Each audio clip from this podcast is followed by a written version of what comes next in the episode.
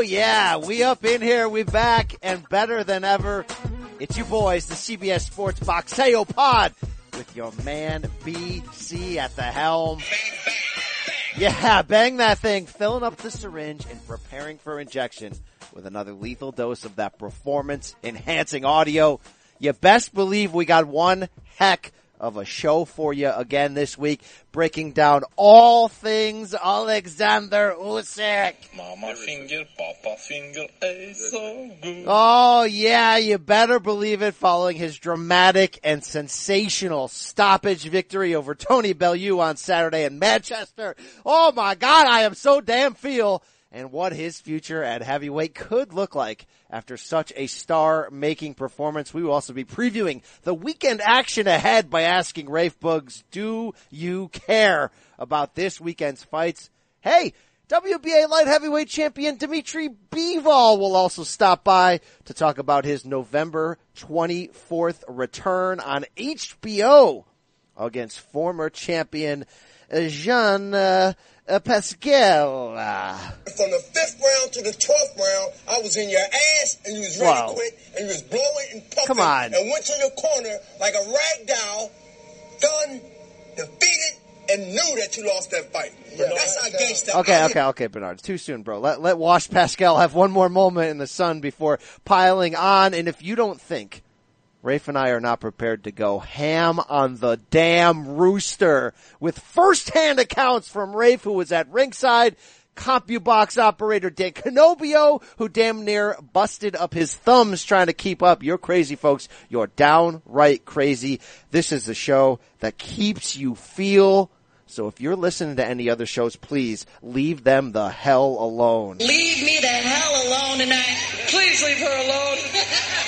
All right, all right, folks. I'm so fired up. I feel like I'm gonna just accidentally, like, you know. This guy is trying to shoot some bombs. Yes, yes, yes, Jillian, I am. We gotta keep this in check. I'm just fired the heck up. The business is out of the way. One final reminder, look, do your part in the audio revolution, alright? Five star review. Head out there. Give us a little sentence. Stop being an a-hole, alright? Let me bring in my best pal in all of box. The one, the only, the guy that we cruise together. Look, he's got a red beard. He's a Canelo hater, but we love him. His name is Big Red.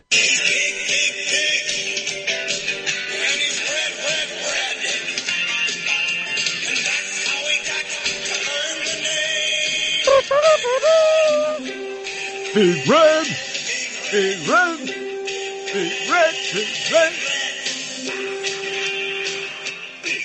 Yeah, Big Red, Rafe Bartholomew, the author of so many books. How the hell are you this morning? Brian, I'm good, but I want to know how you are because you ju- you gave us the call. You gave us the call. It's an it happened moment. The Alexander Usyk double kebab at that knockout. You were you you weren't there, but you were in a room watching it live and calling it for us fans of DAZN. How was it, bro? Oh, it was, alright, let me just say, it was awesome. I am so damn feel, yes, we were, not, so a lot of people were tweeting, oh, I hate this, zone commentary team. They don't even sound like they're in the arena. Bro, we were not in the arena, alright? So get woke on that, okay? But number two, I was dripping sweat after the call. Like when they threw to Bellew and Usyk in the ring, I stood up and I was like, oh my god, like I, I, I got, I, need- I might need a shower. Like it was that intense, that amazing. Wow, to be a part of a moment like that. Man, I was feel, and shout out to all of our, our great listeners for, uh, for jumping on board, getting in on the, you know, the whole, double kebab. Maybe two kebab. Uh, I prefer a double kebab, but if it's not possible to get a double one, I'll eat two. and I ate two, I ate, uh, I ate a lot of, I was putting a lot of stuff in my mouth, Rafe. I was so damn excited about that fight, about everything to do with that. I, there was even a load watch moment. Did you see that dude on Twitter who added you? That's right. We are, we, we are, this is the, this is this, the, the, the dog, the snake eating its own tail now, folks, because people are adding me on Twitter, given, to, to notify me about load watch moments that have been created by Brian Campbell's calls on DAZN shows. Guy had no and I'm like, you know that's BC, right? So he shot his load. We'll make him shoot his load.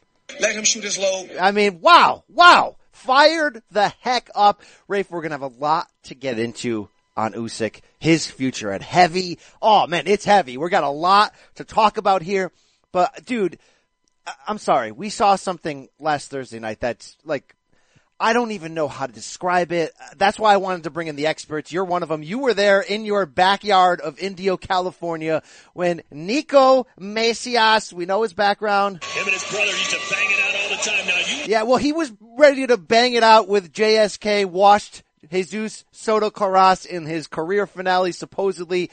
Uh, uh, what, bro? Take, take us from here. What the hell was that? I was there, Brian, and I don't really know what the hell that was either. It was a spectacle. It, I, you know, it's one of these things. It was so different from these classic war type fights where there's momentum swings, there's big shots being landed back and forth. This was some kind of bizarre test of wills where every round begins with Neeco Macias, the rooster getting shot out of a cannon, sprinting across the ring and planting his face on another man's chest and then just doing little baby, little baby punches for three minutes while the other guy tries to figure out some way to, to get two inches of space. I'm just spitting all over the place. I'm foaming at the mouth, like getting rabid over the rooster here. Uh, and, and just create an inch of space to land a shot on him. It was, it was amazing. I don't even know if it was boxing. It, it's Well, just this thing. crazy spectacle. You're like, what are we watching here? Is this the right comparison? It was like Neeco was our new girlfriend who's just wild and bizarre, but she a freak. And we were like, oh my god, this is gonna be fun. And then you kind of find out she- she's a little too freaky. Like, like there's some R. Kelly going on. And I'm like, no, no, I'm not. I, I don't want, I didn't sign up for that. I don't want this anymore. There was some of that while I was watching this fight. Like, yes, Neeco Macias, the American folk hero. But bro, what are you doing? What is this? Stop the madness. So we thought coming in, even the husk of JSK might be too wily for him. In the end, it was a majority decision win for Jesus Soto Karass. And you know what? He did land the more telling shots. And it was a weird fight because the first three rounds, I actually watched it this morning because I was busy last week and covering other stuff, but the first three rounds, I'm just like bombs going off inside me. Like, oh my god, this is unbelievable. Like there's just, you know, the ghost of Emanuel Steward is just all inside my loins. And then it got to like, does he have a plan, like not B, but plan A and a half? Is there anything? And JSK was landing the kind of, there was any power shots that actually landed that weren't pitter patters. It was Jesus Soto Karass. And I gotta call out Al Macias, the dad of the rooster in the corner, who not only got on his son after round two to try to find a second wind, but like, how can you responsibly send your child out into the ring, out into the damn world like that with that style and give him no other form of like, hey dude, you know, you might want to mix it up now. You might be losing. Let's maybe go to a jab. No, no, let's square up and walk into traffic. This is different than when Ruslan Provodnikov did that because he's just a savage. The difference is Macias is like the, your, the kid brother next door trying this. Like what? You got any beef with Al Macias, bro? Like come on, you can, this is professional boxing. What's happening here?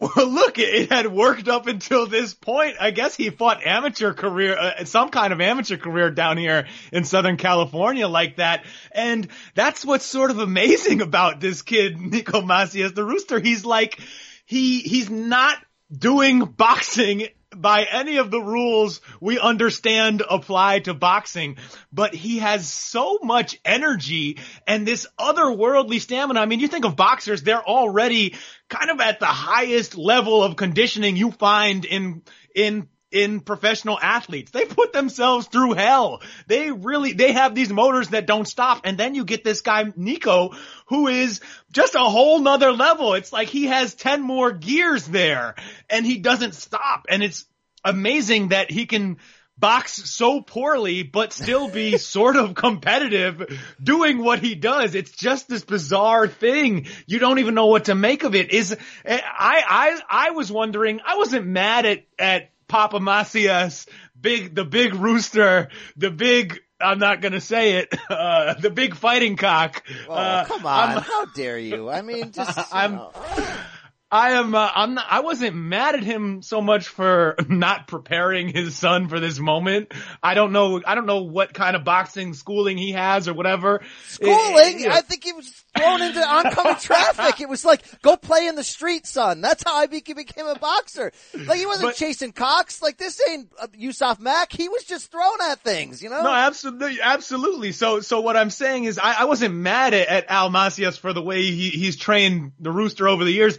It did leave me wondering, and maybe this is a total pipe dream, and people will laugh at me for for even suggesting it. But he, Neeco, clearly has some abilities that are special, right? And, and not, not Name some, please. Name some. Where, where are you going with this? What do you mean? Pain Energy, stamina, motor, being willpower. He has a lot of those in, intangibles that make great fighters. He just doesn't have one single skill. No so like, panache, no flair, no- no, show. Waste of money. Like, I feel like I'm turning on him right here. Like, like he is who we thought he was and somehow it's not good enough for me. Like he's too much of what he thought, what we thought he was. Like he did a Peter McNeeley Jr. and just ran full speed every round and they fought inside not even a phone booth. They fought in that back corner of the phone They booth. They never got behind- out of JSK's corner, bro. They were there for like the entire fight.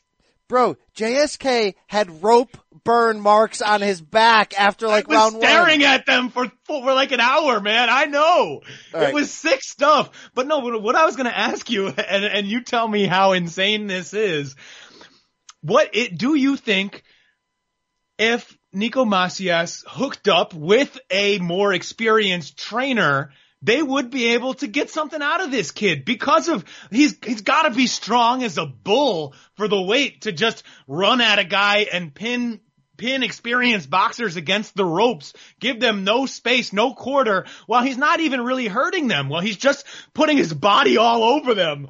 Uh, he has, I mean, I guess for a, a guy who has a ton of energy, a ton of stamina, if you could teach him just a little bit how to box, is there something there?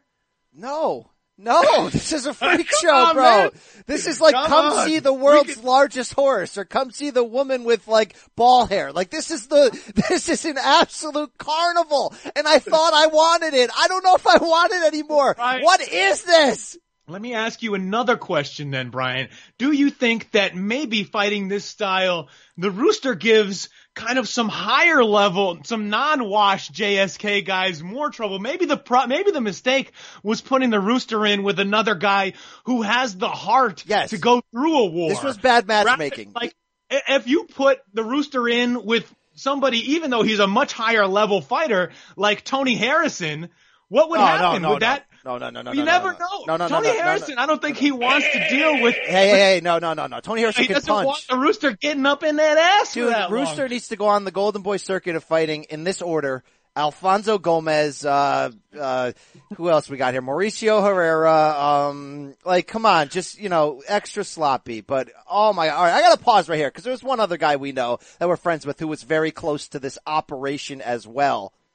Alright, I gotta bring in a broham in the boxing industry, the great Dan Canobbio of Canobbio and Sons business in boxing known as CompuBox. The guys who put the fingers on the, on the buttons, the guys who touch you right in that hole. These are the guys. Dan Canobbio, I don't have the numbers in front of me. First of all, thanks for joining us. You got a great boxing podcast yourself, by the way, called Inside Boxing Live, correct? Or is it called McSorley's My Father and Me? What is it called? It's called Inside Boxing Live. Yes. All right. It's You got a it's great pod podcast. yourself. I'm very happy to be on this podcast right now. I am feel- appreciate it. I've been waiting for this call my whole life. I am feel to have you on here, brother. Okay, but we got to get right to the gross dirt of this. This didn't like set new CompuBox records. This Neeco Macias, Jesus Soto Karass like sloppy Super Bowl. This I think broke the re- like like shattered the record so far. Like Barry Bonds with needles hanging out of his ass, hitting seventy three home runs. That type of far where like it had to break your machine, probably your thumb bones, maybe your will. Maybe this is the first time a CompuBox fighter tapped out. Like, no, no, I, I, like, basically this was you after the fight. I'm young, but I don't think I deserve to be, you know, getting beat up like this. No, you don't deserve, your thumbs do not deserve, bro, talk us through this. What the hell happened? Well, first of all, I sent you a text earlier in the day, and I said it is an honor to be on this fight tonight uh, on the CompuBox ones and twos for Neeco Macias and, and Soto Karass. I kind of knew it was going to be a war. I mean, going back to Macias' first fight when he landed, uh, two, he threw 219 punches, which is a CompuBox record uh, in one round. So I kind of knew coming in that he was going to let it fly. And then he was matched up with with uh, Jesus Soto Karass, who throws a lot of punches in his own right. He th- he came in averaging 90 punches around. He actually outthrew uh, Macias in this fight, which no one saw coming. And you say that yes, it broke some records. It not just break records; it rewrote the CompuBox record books. And let's keep in mind that the CompuBox record books go back to 1985. I mean, Soto Karass threw 1,848 punches, Good which is a new record for any weight class, and he did it in 10 rounds, guys. 10 rounds, and he's 37 years old. I mean, that number one jumps out to me like insane. Uh, Soto Karass outthrew Macias, like I just said, he came in throwing 90 around. They combined for 3,353 punches, which is a record. Uh, the record was 3,020. Uh, only two fights in the history of CompuBox have cracked 3,000 combined punches. So it's it's that one, Ray Oliveira and Zack Padilla. I was gonna say Nico Sucre Macias Ray. and uh, Jesus Soto Karass. Sucre Ray used to light up the CompuBox board, and this is like he's like the equivalent of like Nikolai Valuev compared to these guys. But Ray Oliveira, yes, you're right. And he would always like we would see him ringside, or my dad would see him ringside, and he was very proud that he had the record. You know, I think even before that fight, he told my father and uh, his partner at the time that I'm going to break the record tonight, and he went out there and he did. So I would like to hear from Ray and see what he thinks about that. But they combined it to land uh, 1,119 punches, which is also a record. How about this, guys? This is the, my favorite stat of this whole entire fight. Each fighter only landed one jab in the entire fight. Oh God! I was going to ask you whether Neeco actually threw a power punch. What do you count those things as when he just touches you over and over with the glove? It's like it's like Freddie Roach once said. This is how you play with the damn bag. Yeah, Right, it was- fun with the bag. I mean, you're right. Listen, Yeah, fun with the bag, you just war. touch the bag. Either guy hurt each other. I'm talking over drops. I'm, I'm just, I'm so it's excited messy. right now. it's but, sloppy. It's perfect. Go ahead. But the thing is, like, yes, it, you know, people are comparing it to Gatti Ward. It wasn't exactly that. No, no, you know, no, it's in- it's in no. They're not. right. Don't It's don't compare the lane. Gatti Ward. No. No, people are, but it's not because they neither guy hurt each other. There wasn't any like crazy like ebb and flow. There was no really momentum swings. It was just like every round felt like a carbon copy of the one before. Like they went into a different corner. They like assumed the position of of being head to head, and they just kind of like rock them, sock them to each other. Where for for three minutes at a time, and where I was just like looking down at the key, at my computer and going, "Geez, they're like throwing insane amount of punches." But you know, there was a little blood, which was nice, but that was from a headbutt. It wasn't from like one of these crazy uh these power punches. Dan, I wanted to ask what what does it feel like to be in the behind the CompuBox controls, trying to keep up with that? Or are you doing both fighters? Does that mean you have like one hand No. recording Macias punches and the other hand JSK punches, and then like He's doing uh, jabs like, with the dog. When dong, does the carpal tunnel set in? Like, what are you worried you're falling behind? Uh, What's going on back there? Well, well, for those of you who don't know, CompuBox, there's two operators. So I have one fighter. I had uh, Soto Karass, and my brother Nick Canobbio, he had Macias. So each guy has one person. So you're you're fo- laser focused on on one guy. So if I had to count both guys, I mean, I need a raise. I'd have to start counting with my feet and stuff. It'd be insane. So there's just there's two of us, and this actually is more exciting than like we kind of like you know suffered through some boring fights you know, where they throw like the averages, where they throw around 40 to 50 punches around. When it's like this, I mean, the rounds go by so quick and it, you're on your toes and you're, you're just like in the moment. And I did look down at my, my screen at a few moments and I was like, this can't be real. Like, I kind of knew what it was going in, but it just like blew the expectations out of the water. All right. How do you how do you prepare when you know that it, it could not only break the record, it could shatter it? Like, is there Monster Energy drinks? Is there maybe a little White Lightning? I don't know what goes on in Long Island. I'm not judging you, but like, how do you get you? How do you get your fingers ready? Do, it, I don't know. Do you play with the bag a little? What do you do? I play with the bag. I have a few stretching uh, techniques that I cannot share with you today. They're only for CompuBox employees. There's only a select few of us in this world. But uh, the fact that this fight was a late start too, I think it was 11 p.m. start on the East Coast, and there was three fights. So by the time this fight started, it was like well past midnight. I had my third cup of coffee, which I don't usually go for, but Yes. I knew what was in store for me for the, for this evening. Wow. Absolutely. Dan, I wanted to ask you, uh, is this going to become sort of like the fight you guys use to haze new CompuBox or potential CompuBox employees? You bring them in, they say, I love the game, I love the sport, I want to be a part of it, teach me your ways, and you say, okay kids, sit down and try and keep up, keep up with these guys. Well, we do have a DVD. Like going back, just kind of we kind of have to upgrade to uh, to a different type of software. But back when we started training people, my dad started training people. We had this DVD that had all different sorts of fighters on it. It had guys that throw like a rangefinder jab. There was guys that fight in the clinch. There were guys that throw a ton of punches, like the smaller guys. But you know, maybe we'll like let you graduate slowly. We'll start you off with a Bernard Hopkins fight or a fight where it's real, real dirty. Then all of a sudden we'll switch it up on you. Just go to like the first round of Macias and uh and Soto Karass. We're in the first round, by the way. Macias landed 84 punches, which is now a new record for punches landed for a 154 pound fighter. So he just got that out of the way early. Like I'm gonna break a record real quick, and then I'm gonna go on to break like 10 more.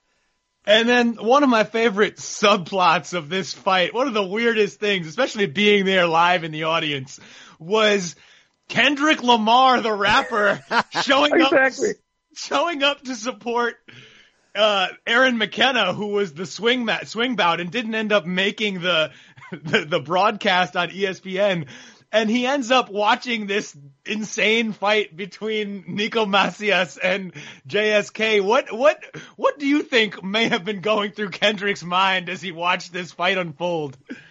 Well, I don't know his level of what type of fan he is. I hope he doesn't think this happens every single time you go to a fight because he might be uh, a little mistaken or might be a little let down. But that just adds to the lore of this fight. Like a hooded up, uh, he was just chilling there. Uh, Kendrick Lamar. It just adds to the lore. He got his, his selfie with uh, Oscar De La Hoya, and I would just love to hear what, what Kendrick Lamar thinks of, of a fight like that because that's literally like history. We'll probably never see a fight like that ever again.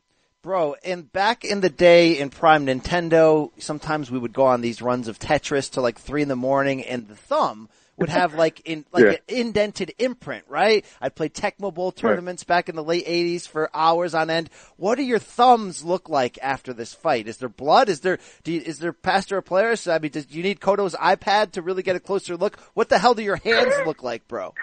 The thumbs are like flat. They're flattened. They're like you know, like I, I equivalent to playing like Madden all night, you know, or Tetris, where you just jam it down the X button. But I used to, I use my pointer finger and my in my middle finger if I want to be really technical. And it was just, you know, there was smoke coming from the keypads. I mean, I probably have to replace Wow. the computer. I asked for a raise. I mean, a lot of things happened after this fight. Will anything from this fight, meaning the the the secretion of DNA from your hands, anything end up in Canastota? And as we know from the great Vladimir uh, Klitschko, of course, you know, he, we just want to welcome in everybody from Canastota. Hey guys, really proud of my brother. Hey, guys. Being inducted here in Canastota. Welcome to Canastota. Will one anything best, from one, Nico? One of the best videos of all time. will that end up in Canastota? Will you end up in Canastota after this night? Well, I'm just happy. Listen, I am the son of Bob Canobbio who created CompuBox, and I've heard so many of his stories. And you know, people come up to me and tell me, you know, CompuBox, all the great things that were done in the 80s and 90s and early 2000s. This is like my thing now. Like I can say that I was on the keys for Neeco Yes. Macias and, and Soto Karass. I mean, the computer, our original computer, is in Canastota. If you head up there, I went there last year with my dad, made a pilgrimage upstate to see the computer. I don't know what we'll do. Maybe I'll donate my my my keypad. Maybe I'll donate the the uh, the skin that came off my finger that night. But something needs to be Yes. in Canastota to to mark this fight. Now, Dan, I want to ask. uh, uh, Now we don't know exactly what's going to be next for Neeco Macias. Of course, he lost the, the, the decision, so something is going to be a little bit different for him. But if if he fights on, and he probably will, he's young, and well, how are you going to prepare differently for his next fights? Is there anything like? Are you taking lessons forward from this? Are you bringing a cut man for his next fight to take care of your Cut me. hands?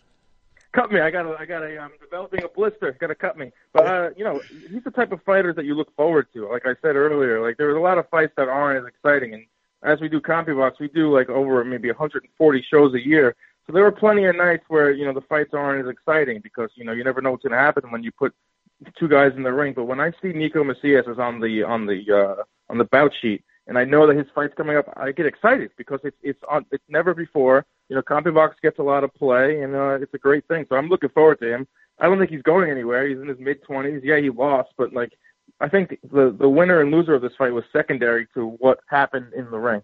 Uh, Dan, in closing here, um, I want to give you a chance to defend your art form because when I imagine you doing this fight, did you ever play that arcade game in the late '80s, WWF Wrestling Challenge?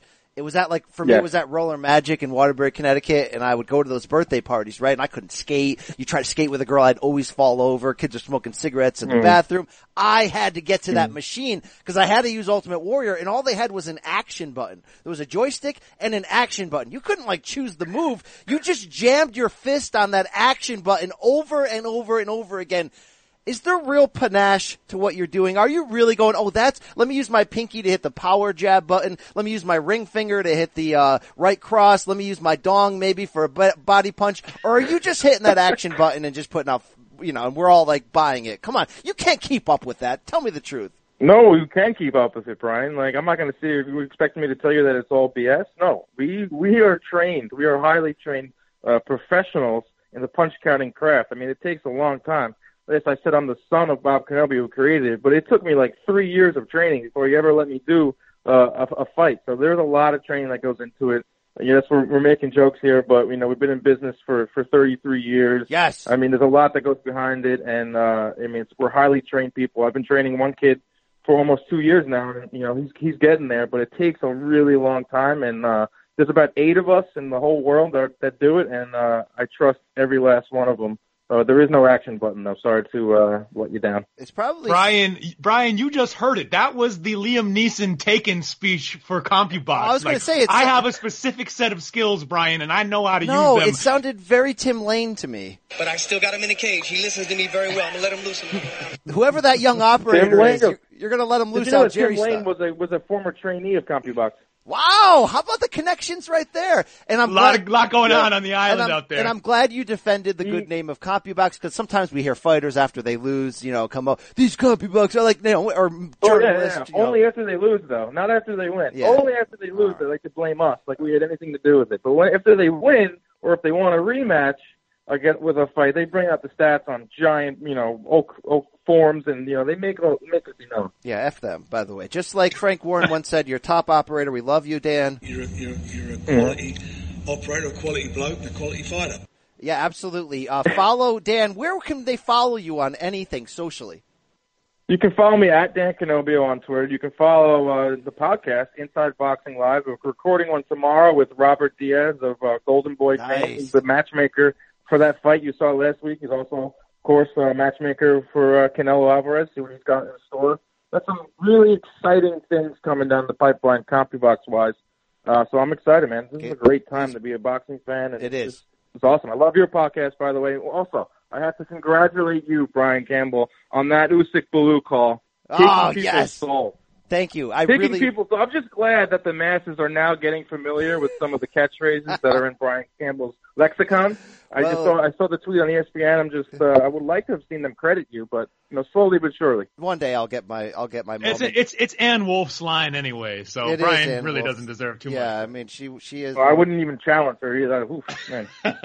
Jeez. And well, Took his nuts. Now you gotta take his heart. Yeah, take his whole soul. Take his house all the way. All right. Well, Dan, you, give my love to all the Canobbios. You know, like Errol Spence said, I mean, you know, We good friends. I love you, daddy. I love your daddy. So tell Big Bob I said what's up. Thank you for joining us and we'll talk to you again, sir. all right, guys, take care. Thanks, Dan.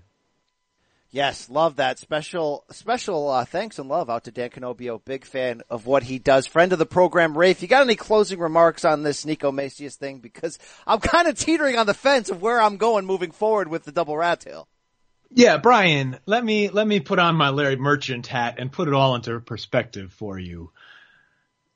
Neeco Macias, I love you. Uh, no, uh, it was the thing. The special thing about this fight was afterwards, walking out of the arena, everyone, literally everyone just had this great buzz, this great, not like a drunk buzz. There was a lot of that going on, but just this, everyone was, was hype about what they just saw. Even if they couldn't quite describe it, they were pretty sure it wasn't boxing or whatever it was, but it was just, people were out there being like, man, did you see that? That was crazy. What the, I couldn't believe it. Like people, there were old women from the Roosters home, hometown crowd who showed up in full force. Like, vi- like women in their 60s and 70s who I saw earlier in the casino were drunk since about 4 p.m.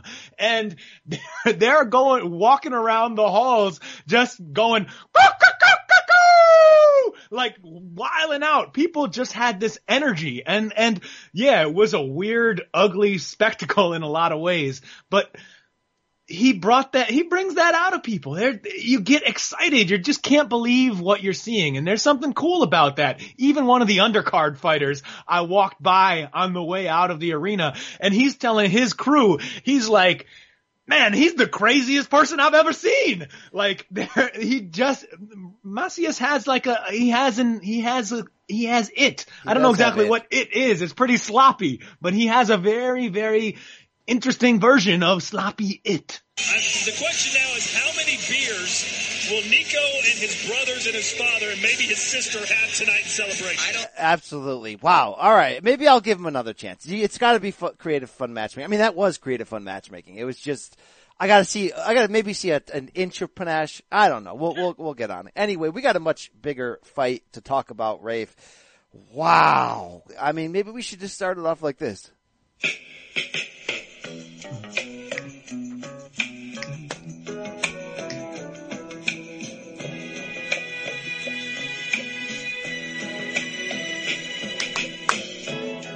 Rafe. It's time to talk bucks with ya. Oh, talk a little cruisers, brah. They're not quite heavy. You know that they can box up, yeah, they can brawl, yeah. And even though Richard Schaefer couldn't get a TV deal, Usyk still became a star because he got in the zone and earned with Hearn. Yeah, yeah, yeah. Then they knocked out Tony Bellew with your boy on the call. Yeah, yeah, yeah. Usyk's the best of all time. Usyk, was made was made to fight. I love it when we're cruising together. I love it when we're... Two bombs. Wow, Rafe. We teased on it earlier. The man, the cruiserweight king. What made this even more impressive than it already is was that Tony Bellew came to win the damn fight. How friggin' impressed are you with your guy? I'm not trying to steal the moment just because I was on the damn call. How impressed are you with your guy Usyk? It it was it was a really really interesting, fun fight and a really just fascinating performance. I thought from Usyk. I was trying to think afterwards if I could think of another fighter who is so comfortable sort of giving away the first two or three rounds, not really, really taking his time in these fights, especially in the UK where you know you are not getting any favors on the scorecards. And he was not, he was, Usyk was behind. I, I now I thought your scorecard was pretty good. Uh, I, I wasn't scoring myself, but it did seem like like about a 4-3 Usyk fight going into that final eighth round with the, with, but, but a fight that had started turning in Usyk's favor probably in the fourth and fifth round. What so the you heck was saw up with the momentum Brits, though? moving. You, what? At least some people got the score right. No, you didn't get it right. None of those, Paulie on the Brit broadcast, none of those guys got it right. They had, they had Bellew up like a Well, that that was that was the Cobra Carl Froch's scorecard, which I, we taught we, we could all look back on Ward Froch one, which was an amazing, not really an amazing fight, but a good Super Six finale. Now they have a new rivalry going. Who can be the worst TV scorer? If you remember Andre Ward's scar- scorecard for uh, Terence Crawford and Jose Benavidez Jr., which made absolutely no sense. Well, this one through five, Carl Froch had three rounds to Bellew, zero rounds to Usyk, and two even. So I think that basically means if Usyk wins a round, the Cobra is calling it even. It's a 10-10 round. Uh, it, it, was it was a weird weird scorecard on the uh, the Sky Sports network for sure. And kind of weird from the judges too. Let's be really honest. Who had what? Uh, Bellew ahead on one scorecard by one round and like by three rounds on two scorecards. I mean, what the, what does that add up to? Like, I, that was a little bit too much. Just like it was too much for the people that had Usyk up basically six round to one. I mean, it was like, people were kind of all over the place on this. You gotta give Bellew respect. He stood in there, he actually showed you some craft and some boxing and some panache. He slowed, he basically disarmed Usyk for a bit and was able to turn it into a chess match and land one hard counter shot at a time and keep Usyk's jab down. And CompuBox wise coming in, Usyk was he he attempted 41 per round, which is the most in boxing by far, and lands more than 20 more than the cruiserweight average. So the fact that he lowered that output was really key. I didn't think he could keep it up. But I don't know about the judges having uh, Bellew up like a lot there. That was kind of like, come on, bro. Yeah, well, I mean, it wasn't that surprising in that Usyk, his output was down in the first few rounds. He was feeling it out. He wasn't rushing anything. He he was waiting for maybe Bellew to uh, to shoot his L a little bit, or it, it wasn't a shoot in your load situation. It wasn't a load watch really. It was a it was a breakdown by movement, by pressure, by constantly keeping Tony Bellew working and thinking and and and responding to all of the movements Usyk was showing him, even if he wasn't putting the hurt on him right there in the beginning of the fight. And I thought that, and, and so in those early rounds, when Bellew is landing some really surprisingly clean and, and flashy counter shots, fighting off the back foot, making the boxer be more of the stalker, which we know is often a, an uncomfortable role for the, the, the, the slicker fighter who, who we thought Usyk to be going in. That it was all really clever, really smart work by Bellew. And, and he, and he also, and he, he executed it for the first couple, first two rounds for sure.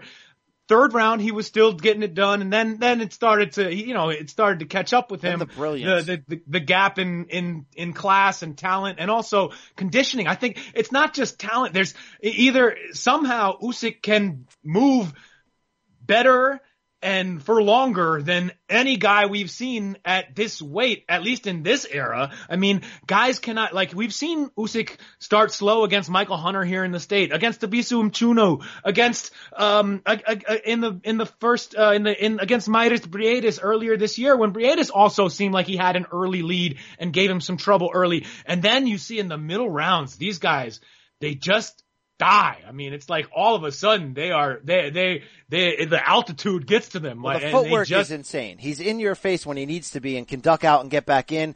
The the key when he really started to break Bellew down was when he, as a southpaw, when he started to get outside of Bellew's lead mm-hmm. left shoulder, and then he's landing these sidearm left left hands that you saw that were like those have to be hard to pick up in the moment because he's sidestepping you and then slapping you in the face with them, and I think those were the shots that started to wear Bellew down, back him up into a corner, and then that eighth round, which certainly wasn't a one or two punch knockout, it was like two minutes of just breaking him down with clean shots. It was beautiful because Rafe, he's able to throw shots that would be wild from other people, but they're planned, technical, like the not, like the sweeping left hand to finish him was a hmm. freaking work of art. He was from so far back and he threw it at such a low angle and came across and just turned the chin. I mean, it's, when you use words like wizardry, magician, it makes sense. He's the big division Lomachenko, bro. And I know you know what Teddy thinks about Lomachenko. Lomachenko is the test man. And he is. And, and this guy, Usyk, is becoming an all different kind of test man for these big weight classes. And we're going to talk in a second about him moving up to heavyweight. This was the perfect launching point test maker fight because you had a heavyweight who, yes, is a more natural cruiserweight, but come back down he could punch. He could do some things. And dude, Usyk is so comfortable, like you said, not afraid to give up rounds. We'll take the snapshot, and it's just so comfortable in the middle. I mean, this guy. You know what the key to this fight really was? Bellew breaks everybody mentally because he trash talks and he gets in your head. Usyk, although he, they, you could say the language barrier was part of it, but I think Usyk is so mentally tough coming from that Ukrainian background, that that amazing national team. He just could not be lured into anything, Rafe. You saw that in the lead-in. And they actually asked him about it after the press conference on Thursday, and he said, And they were like, why, why no trash talk? Why has this not become a, a typical Bellew fight? And Usyk said, because he knows I'm crazier than he is. That was a telling quote right there for our guy. Like, wow. You know what I mean? Like, wow. This guy has it, Rafe, because sometimes people just have the flash or they just have the toughness. He seems to have the, the whole package. And where in boxing are you going to get a package like that, Rafe? And by the way, Bellew, I think he should finish. Your thoughts? Yeah, I, I'm. It's uh, it, Bellew. He, I think he tried to play his. He didn't do his normal trash talk also because he was working a different angle. He was working this like.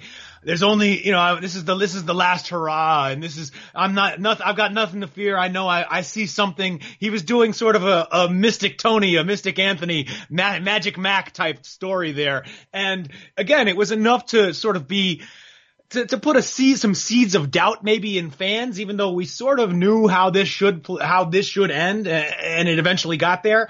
But I don't think it affect, yeah, I, I'm with you. Usyk, he's, you know, one, he's earned that supreme confidence, right? And not only is it, does he show it in the way that, that you mentioned and not necessarily reacting to however, whatever narratives the, his opponents are throwing out there, but also because we see he's, he's willing to not push the envelope. He's willing to go through a few slow rounds and, and, and maybe even give those away on the cards because he knows his skill, his motor, his, everything else is going to, his, all of his advantages are going to show later in the fight and he's going to dominate later in a fight. Even without great punching power, we see him be defeating guys through, you know, in this case, it was a clean knockout, just beautiful that, and he got it and, and he, he got it around Tony's uh, around Bellew's guard. I mean, Bellew was obviously hurt and, and I'm, and, and not as, you know, his reflexes were slowing down big time in the eighth round, but he got his, got his glove up a little bit and, and Usyk just got, got his, you know, he oh, threw the punch It around was it. beautiful. And you saw, I mean, he lands in, with his head basically in, in Eddie Hearn's l- Oh, lap. and you saw Eddie, just jump out of his chair, and you know what's going on inside of him. This is not cool. This is not what the public and the market audience want to see. And I mean, you saw the raw emotion. I mean, afterwards, dude, Bellew kissing Usyk and, and putting him over the way he did. You're, you know, you're. It's just everything was beautiful about it. it. That scene in Manchester. I know we can't have that in the states for some reason, but Manchester was friggin' on fire. And you know where Manchester is. You know what country it's in. And it's the birthplace of AJ. It is. It is the birthplace of AJ, but that place is so hot. They give you that type of, you know, uh, the atmosphere. And You had so many great quotes afterwards. Here's just one of them. Heavyweight, stay away. Alexander Usyk is for real. He's even better than it says on the box. He is. He's even better than it says on the box. That's why suddenly you can say, this guy's going to, to heavy and he's going to do some damage. And in the lead up to this fight, did you hear that quote he said? I'm on my way to Anthony Joshua. I got three goals. Beat Joshua, undisputed heavyweight champion, and retire.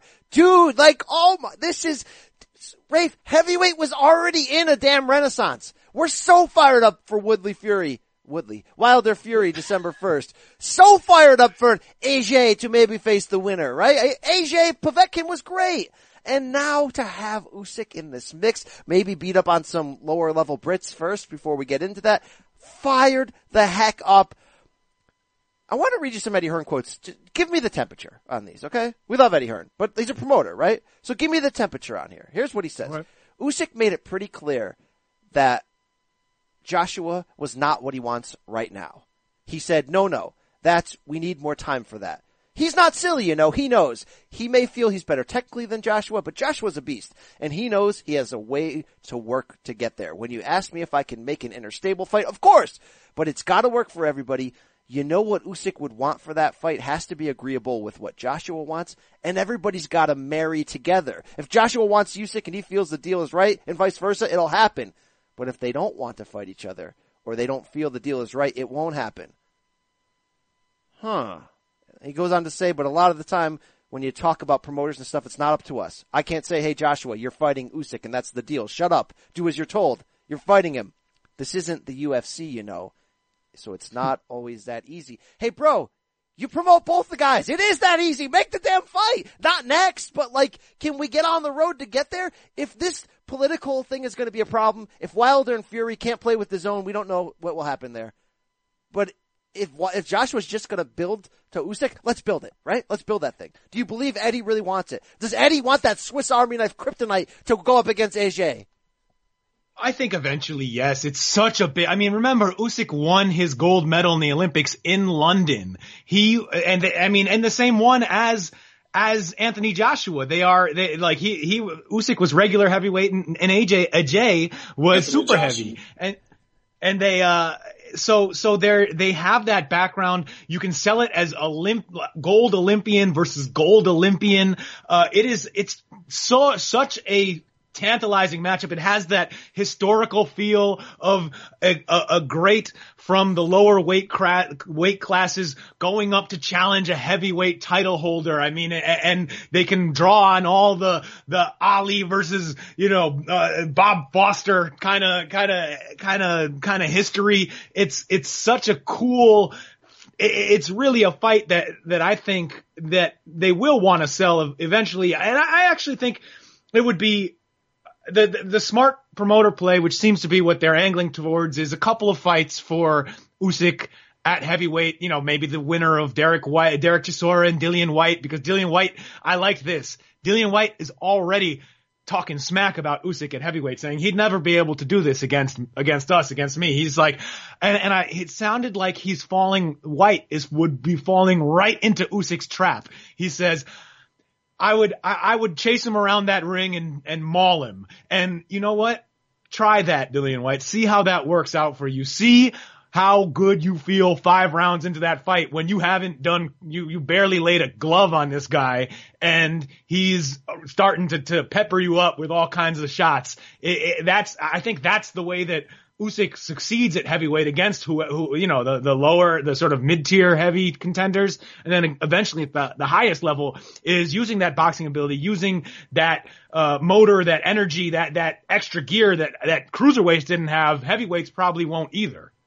Yeah, yeah, I'm I'm with you on that. I think you need time to get there. Let's build it up. Let's see. I mean, like the one thing the Brit stable has are these fun trash talking guys that you know Who are, who are credible. who are credible and they're tough and look they can punch. I mean, you know, Dillian Whyte, Derek Chisora, they're gonna have a rematch December twenty second on DAZN. That's gonna be a fun fight. The winner of that could could very possibly face Usyk. I, hey, Usyk against damn David Price. Like there's some fun things you can do, but long run here, Rafe. They said Michael Spinks, Holyfield, Michael Moorer, Chris Byrd were all too small, right? And then you go up and you got the skills to pay the bills. This guy Usyk might be, by the way, the greatest cruiserweight of all time, and he also might be more skilled in a lot of ways than a lot of those guys. What type of fears, given what you know about his chin and punching power, do you have, considering this is the super heavyweight era of Usyk facing Wilder, Fury, Joshua? Well, of course, it's it's it's dangerous. He's giving up the uh, any kind. I mean, he he's going from a guy who has a lot. Um, he's giving up physical advantages that he usually has at cruiserweight, right? Where he has he, he has good length in, in his arms, and Lord knows where else. Um, he, he no he and he there aren't too many cruiserweights who are taller than him. He's six three, six four. Uh, so so moving up to heavyweight, yeah, he he's not going to have those advantages over guys. He's going to have to work harder to create those angles and and get close enough to land something. And and that'll, I mean, that's going to be a very interesting puzzle to watch him try and solve while you get guys with incredible power like Wilder, Joshua, whoever it may be, coming after him with some serious hellfire, some serious, serious, you know, heavy, heavy shots. And, and, you know, I'm not foolish enough to think that if he gets caught by one of these guys, he's not going to be in trouble because pretty much anyone is. Now, I, I think that he has a, a, a reason to believe that he could outbox all of those guys. And I think that's what he does believe. You see the self-belief that him and Lomachenko and that, that, that really amazing talented class of former Ukrainian gold medalists have.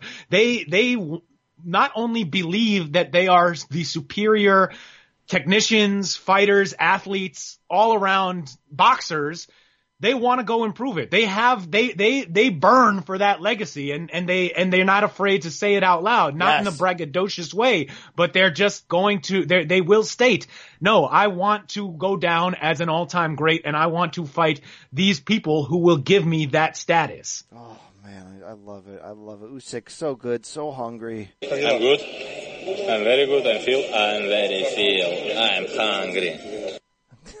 I mean, that guy, is just, you know, what he likes to eat. He's really not that different in that regard. Like we know he likes kebabs, but he's not that different from Triple G, right? When it comes to the things that, that he likes to eat, that you like to eat. I mean, if they made a lower third for Rafe Boog's favorite food, it would probably be meat. Big, big steak. Okay. Can I join you? Can I come and eat with you? Okay, yes. I like steak. Okay. It's good. You said like it- steak, Yeah. blood, uh, not blood. No blood. Not blood is good. Yes. No. Blood? No. No. Oh, that's such a good. Shout out to Kugan Cassius of IFL TV. Uh, and by the way, hey, Usyk's English is getting better, and he commented about it in the same interview. How's your English? Perfecto. Perfecto, perfecto. English is good, isn't it? So so. Comme si comme ça. 50-50. 50-50. This guy is a friggin' amazing. Um, all right. He's a great character, man. Did you see, you caught the you caught the video uh before the fight, uh, maybe the the day before the weigh in, the the final presser.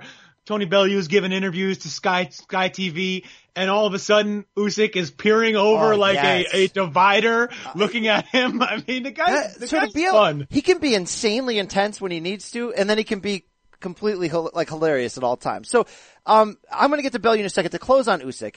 I'm going to put out new pound for pound rankings today for CBSSports.com. I really fought this over the weekend. I'm like, where am I going to put him? You know, here's what it is, dude. I got Vasily still number one. I got Usyk number two because look, when it comes to the debate between him and Bud Crawford, Usyk has faced better competition. And that's, that's the bottom line. Skill to skill, if they were both in the same mythical weight class with the skills they have, would I favor Crawford? Ah, it'd be really close. But Usyk has faced the better, more proven competition in his own division. I got him number two pound for pound. Do you have a problem with that? Um, is my, uh, is my tent pitch too high? What do you, what do you got for me? You're, you're the Usyk guy. So, I, you know, what do you got? I'm I'm an Usyk guy. I I think there's nothing wrong with that. Again, you know, at the at the very top of pound for pound list, we we have we're lucky to have three, at least three, maybe four guys. You know, if you want to throw Inoue or some other one, some other outstanding fighter that that you are in love with into that mix as you know one, two, three.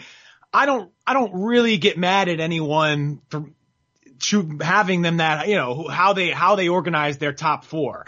Um, so that makes sense for me. I don't know Crawford. I think I think Crawford is the best out of all of these guys. Now he does not have the resume yet, but I just think he is that guy. Well, if you I eye think- test him, I have no problem with that. If you say I test, he's number one. That's it. I got, I, you know, it's, it's a debate. It's fine.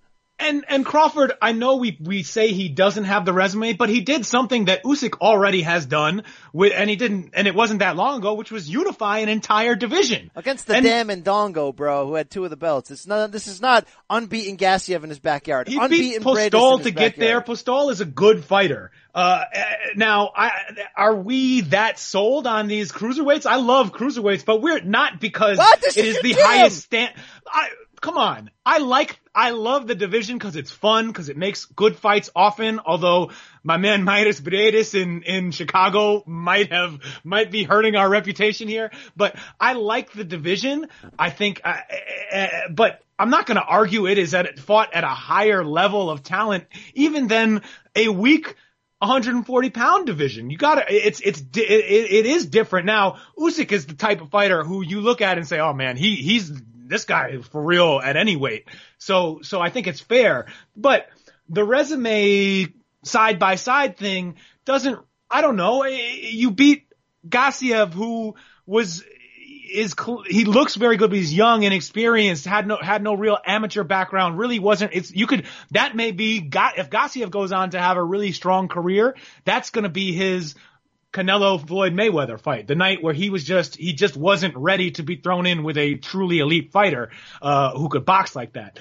Uh, beating Briedis, we'll see how that ages. Uh, Briedis Wow. has looked bad since then. He's in some really ugly fights. Wow. Uh, It's like you create this narrative and this dream and I finally take a sip from the cup. It's the purple drink and I'm drunk and, and, and I'm just, I'm living the life. And then you're like, you know what, bro?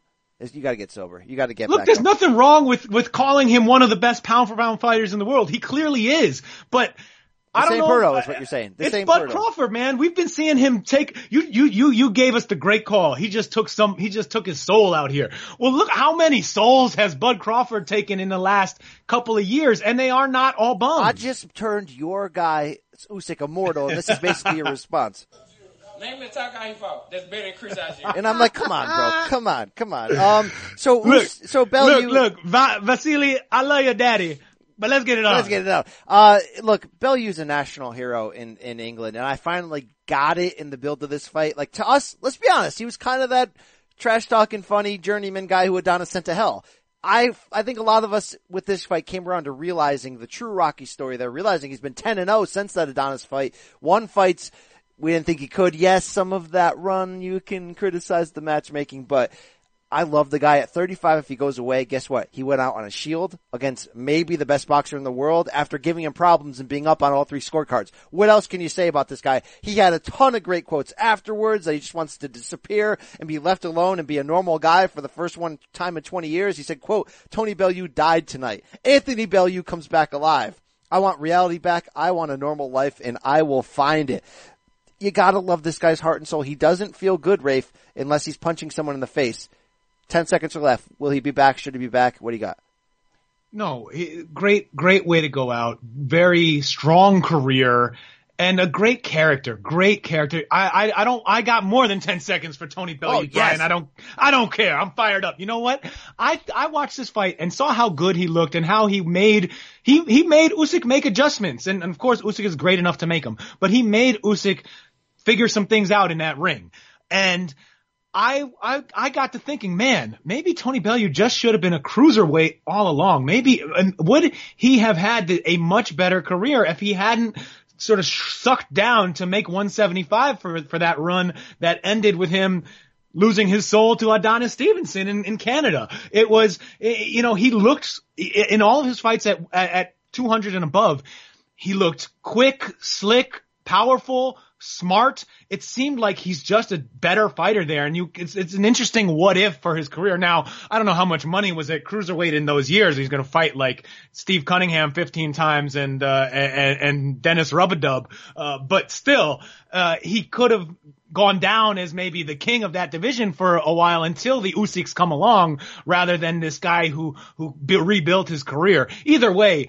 He's hard for I, I I don't really get why some of the UK fans have problems with Tony Bellew. I- He talks a lot, but he's one of my favorite No, people to listen to. They love he him. spins out that crazy sort of earthy wisdom. Eh, Oh, it's it, it gets me every time. He's intense, dude. All right, I got ten seconds or less on this undercard to get almost like a mini. Do you care? Oh, Rick, oh, what are you talking about? What are you talking about? What are you talking, Brian? I, I I'm sorry, I got to do it. I got to ask you. I, I got to throw one more thing at you. I got to throw a what it looked like at you because to commemorate the the the probable end of Alexander Usyk's reign at, at cruiserweight, Alexander Usyk versus the James Toney who defeated Vasily Jirov at cruiserweight wow. with Emanuel Steward on the call. Oh Do we get God. any moments? Oh my God! Oh no! Look at this! Ah, that would be such an incredible fight because Toney's that even that washed version of Toney is never out of a fight because he can box. But no, Usyk six foot three with speed in angles, and he's that much better. Usyk wins. I said it. Usyk wins. I'm drunk. I'm drunk on the Ukrainian. Usyk wins. I, I think you're right. It's also just that what was one of Toney's big problems later in his career, conditioning, right? I mean, even he didn't like to train. He only liked to spar, even at middleweight. Even so at the UFC when he fought Randy Couture. Yeah. Uh, but I do want to ask you then on the way out, uh, instead of heavyweight, any chance Ward comes back? I know Ward right now is talking about a comeback. He's calling out Triple G and making fun of him. Ward doesn't want this, right? Ward doesn't, cause you, cause the, Ward's only coming back against a big guy if he has a speed and boxing advantage. I'm not sure he has either against Usyk.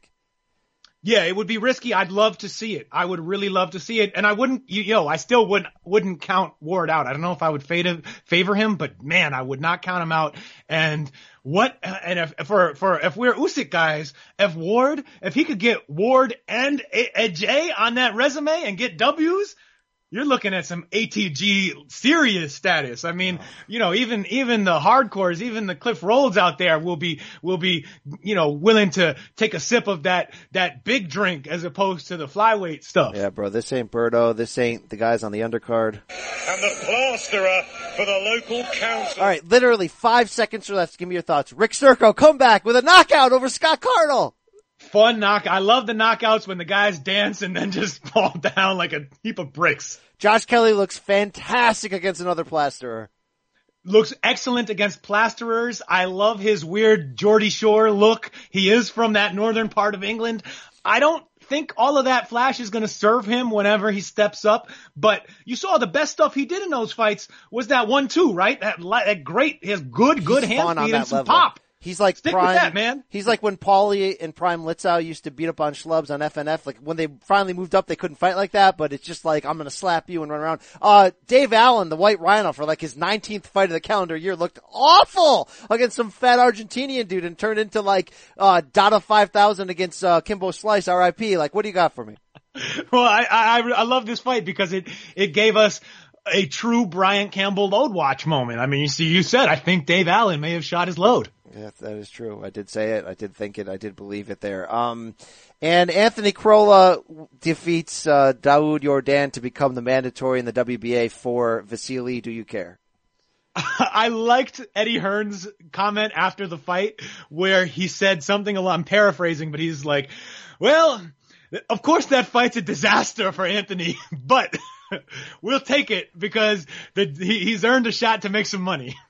Yes, yes, he did. Um, we got to be quick here to recap the rest of the weekend. WBSS cruiserweight quarterfinals from Chicago. Uh, Krzysztof Glowacki defeats Maxim Vlasov in a rough, dirty physical U- UD.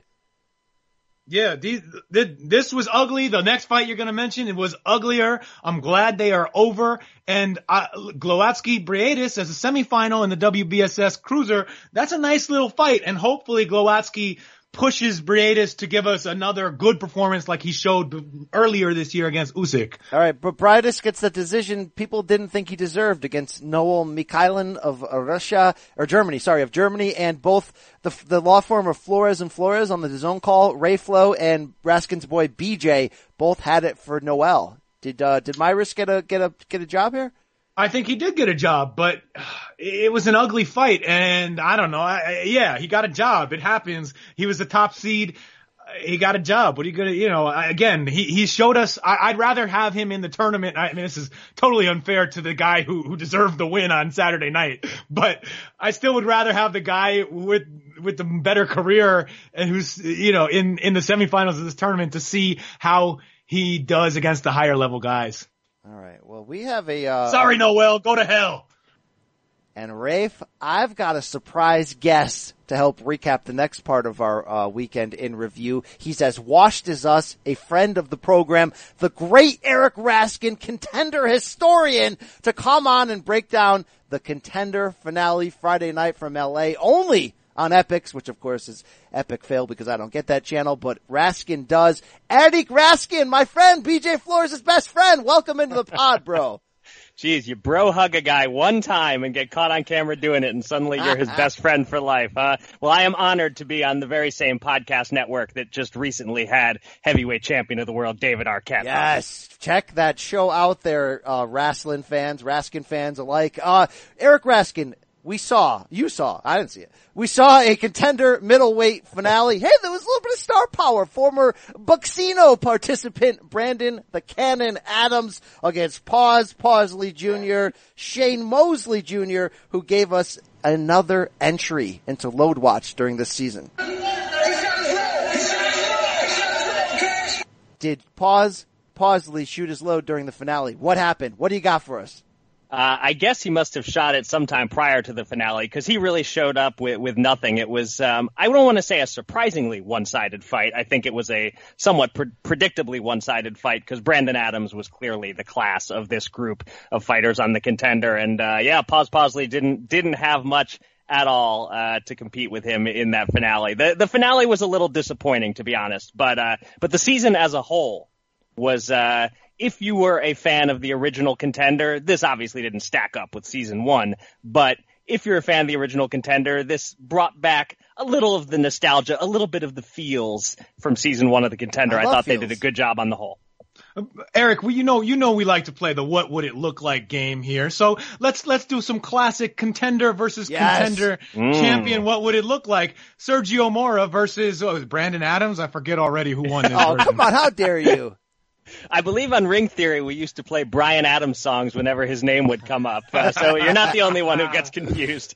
Um, so obviously you're saying 2005 Sergio Mora versus uh, 2018 uh, Unless Brandon you think, Adams. unless you think 2018 Sergio Mora beats him too, which think, is not I out think of the both question. might beat him. I'm guessing he doesn't. Uh, but prime against prime, I- I'll go. I'll go with the Latin Snake. Um, he he was a really good boxer in terms of just his skill, his slickness, his movement. Um, Adams is good. You know, you saw him on Boxcino. You know what he can do. Uh, he this show in all these years later, it's still uh, similar to the first season in the sense that it's called the contender. It's not producing like championship level guys. It's it's showing you legit contenders, and that's what Brandon Adams is, and that's what even though he briefly held a belt, that's what Sergio Mora was a contender for like a good solid decade or so. Brandon Adams still a young guy. Uh, I think he's 25, 26. Um, yeah, he's a guy who could be a legit contender for a while to come. I like. But I I'll take like but. I'll take Sergio in that fight. I like the spin-off of what the contender does for these guys. Any other, a lot of them are journeyman guys, middle level guys, but it gets us to know and care about them. I feel bad that I didn't watch this season because the contender sent You me should. a beautiful robe with my name on the back that I wore on Halloween that I love. But um, I do want to catch up on this. You said it wasn't maybe as prime as the other seasons. We all love the first season. You did a great piece for mm-hmm. Grantland back in the day on it, right? Is that true? Did Yes, the you right- did. No, That's that's, right. All right, I didn't know if it was some other website or there. Whatever. You're damn right. All right. It was on the, I think, the 10th anniversary of the premiere, if I remember correctly. I did some random number countdown of great moments or something. But yeah. I almost liked that other season better, the one that culminated in Boston, the Jaidon Codrington Sakio Bika season. You know the one I'm talking about? I know exactly what you're talking about. And The other uh, ones never happened. There was some cruiserweight one that never happened, but that Oh, one the fourth season with Tony Danza. You're saying it never happened? never happened. But that one with with Jaidon Codrington and Bika's large wife, that was a good one. That was that was easily the best final fight. That's not even close. That was a war in the finals of that third season. But no, I, I, from start to finish for the season, I'm putting season one way above the others. In part because it's the only season that had Stallone, and Stallone was nonstop inten- unintentional comedy on that show. So I'm going season one w- was the best, but seasons two and three were both solid. Tony Danza season never happened. Season five is good.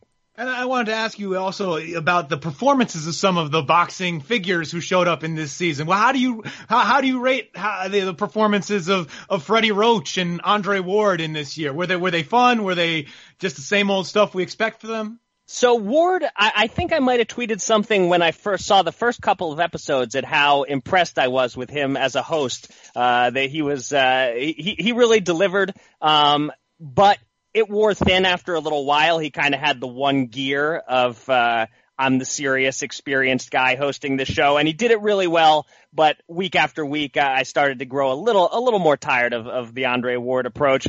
Um, Freddie and, and Naazim Richardson as the other coach. I mean, those are two guys that, that you just have to love. And, uh, I, um, even though, even though Naazim couldn't win a fight for the first like six weeks of this thing, his Freddie's fighters beat him every time. I thought personality wise, both of them brought to the table exactly what you expected. And then there were the occasional surprise guests. Uh, they always had Sergio Mora sitting in the crowd during the fight right next to Andre Ward, and the two of them were sort of like the Statler and Waldorf, uh, dropping their, there were no comment, commentators on the fight, so you just hear the two of them occasionally say something. Uh, Evander Holyfield dropped by. Of course, Shane Mosley Sr. was there with Tito. what I, no Tito, no Ah. monkey, but uh, he did have who, what I guess is his current girlfriend. They never explained who she was, but she looks a little too old to be uh, Junior's girlfriend. Uh, so I'm, I'm guessing she's uh, she's Shane Senior's. But those were some of the uh, the elite superstars who uh, came through the contender season five. Any signs of Joey Gilbert or uh, Jimmy Lange? Yes, Joey Gilbert was in one in the crowd at, at least one of the fights. They would cut to a lot of the the season one guys. They're prete- I think they're pretending seasons two through four all didn't happen. um, there were only callbacks to season one, but Joey Gilbert was there. Alfonso Gomez was in the crowd a couple of times. Um, I don't think there was any Manfredo, but uh, his his name was definitely brought Yeah, up. he was busy, What about uh, what about the great pu- uh, Anthony Bonsanto? Was he or was it is it Bonsanti. Bonsante? Number one Is Bon- daddy. Yeah, number one dad. was right. was his number one dad hat at all part of this season? that's what they that's what they were competing for: two hundred fifty thousand dollars and the number one dad hat. You know, I once met his kids, Bonsanti's kids. Here's what I told them: We good friends. I love you, daddy. And it was it was true. I mean, he is that's he is the number one daddy. Um, so I've said it before. You've probably said it before. They gotta do before these guys get too hella washed. They're all hovering in the late thirties, I would assume. Can we do a season one reunion tournament, please? They, like the open weight, they're all like kind of around 154. I know Manfredo's probably busy putting the uh, basketball floor together at the Dunkin' Donuts Center in Providence in his day job, but can we get these guys back, Rask? Wouldn't you want to do not only a tournament, but a reunion season and actually put it on a network that people have maybe, or just put it live on YouTube, whatever. And I mean, would, wouldn't you be down for seeing these wash guys almost like when the Surreal Life came out on VH1 and we got a chance to see like Chyna and X Pac and sit with like Todd Bridges? You know what I'm talking about, right?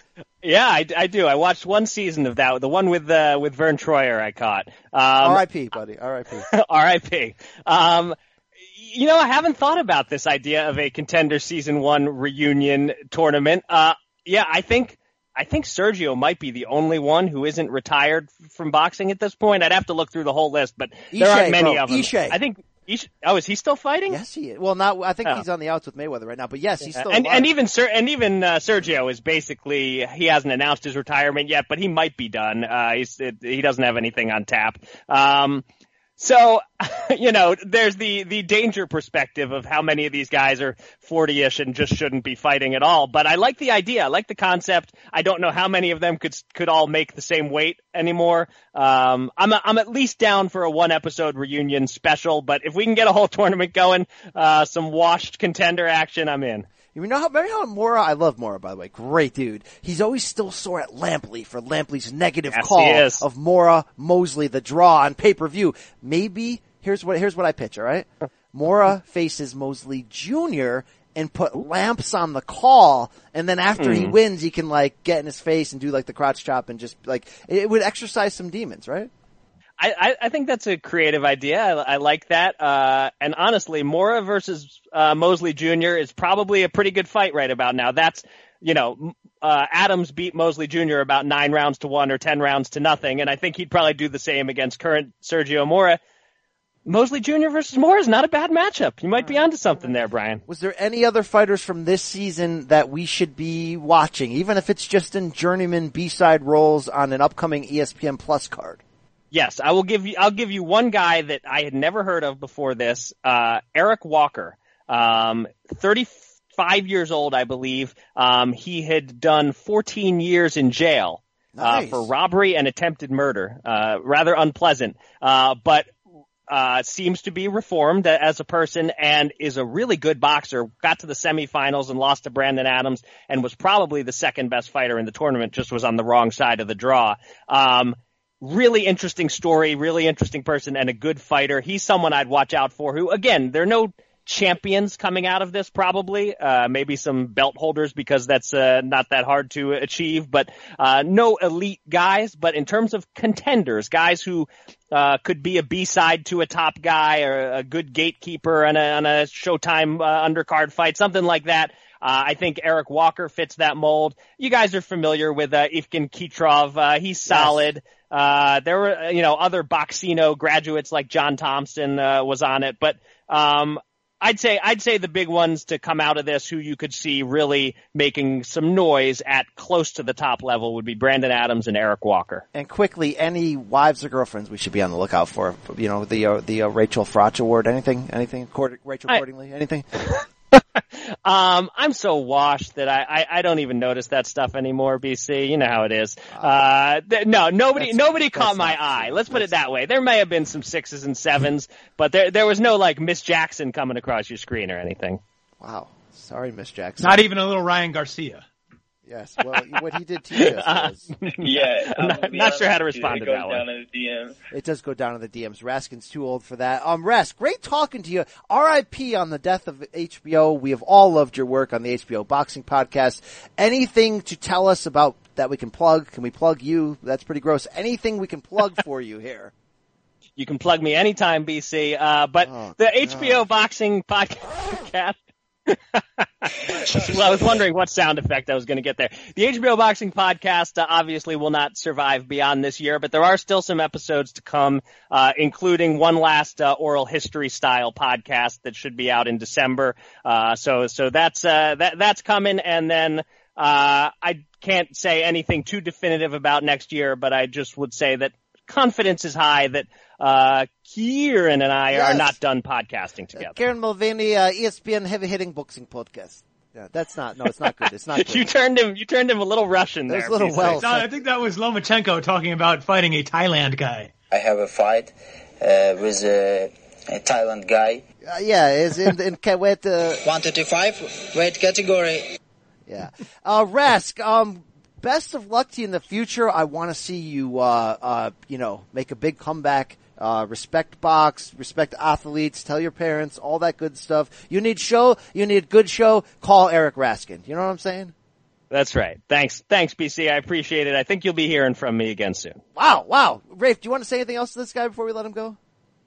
I just want to thank him for, for all he's given us in his career. He's, uh, he's, if he goes back to being Eric, the non-bomber Raskin after this, it's okay with me.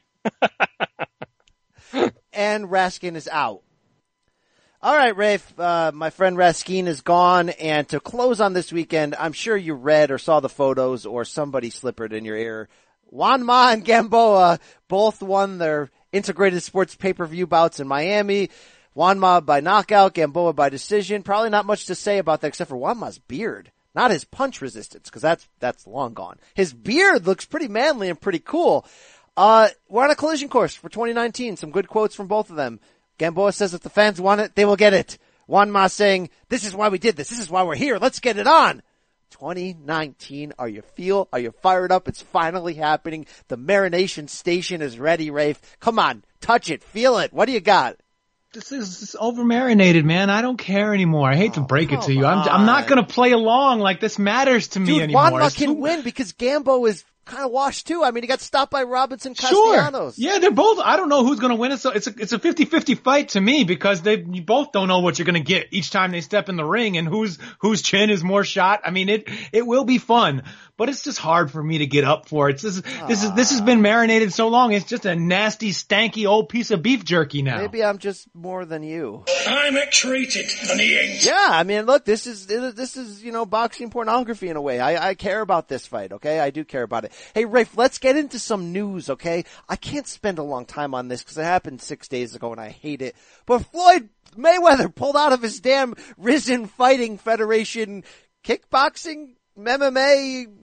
I don't know what it was going to be, Rafe. He claims it was supposed to be a exhibition in front of billionaires and a private audience some people think he got he got screwed and there was like mafia involved in the Japan press conference. He was afraid to tell them no. Other people think this was a big heist for Rizin and that fighter you're supposed to fight to get their names in the headlines. I personally am so happy it's over with. I don't care. I don't want to talk about it. But what do you think really happened? Did we learn anything from this? Do you care? What do you got? Oh, I think what really happened is that Floyd jacked.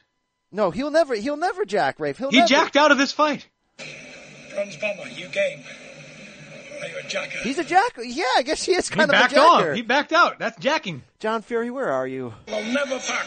I won't jack. I'll be there till I can't breathe. Um, can we end this this portion of Floyd's career? Make it stop. I'm done. Anyway, that's it. I'm not going to let you answer. Moving on. December first. Tyson Fury, Deontay Wilder, the undercard is finally together. We know the pay-per-view portion will feature Luis Ortiz against Travis Kauffman, heavyweight Joe Joyce against somebody he should beat, and Jarrett Tom Hanks, Hurd against somebody he should beat. But the big news is that Showtime has loaded up a pre-show that's going to air on Showtime and on their uh, social media channel, channel. So it's free. It's going to be a split site free show that'll feature Adonis Stevenson defending his light heavyweight title from Canada against what's Gvozdyk's first name? I'm, I'm Uh, Alexander. Alexander Gvozdyk, Sasha. trained, of course, by the great, the great Teddy Atlas, who is back. I am so fired up to be in person for that. I like, I just, I am so like, fi- we got firemen. I mean, it's just, it's, it's just so damn good. I mean, like, Wow. It is hot. yes. Wow. It is good. Wow, it is good. get It- overexcited. I'm, I'm excited, Teddy. You're right. Okay. That, but the news that's even bigger is that from LA, the main event of the free undercard, pre-show is Julio Cesar Chavez Jr. versus washed Alfredo Angulo in a 168 sloppy Super Bowl. It's on. It happened. Rafe, how feel are you? It's gonna be very, very sloppy. Look, I, I, I do, a thing I like most about this is Chavez coming back and still talking big. He's, TMZ found him somewhere the other day, put the cameras on him, and he's like, yeah, I want the Canelo rematch. It's, it's gotta happen at 168, My so weight. it has to happen at my weight. I thought Chavez weight was 173.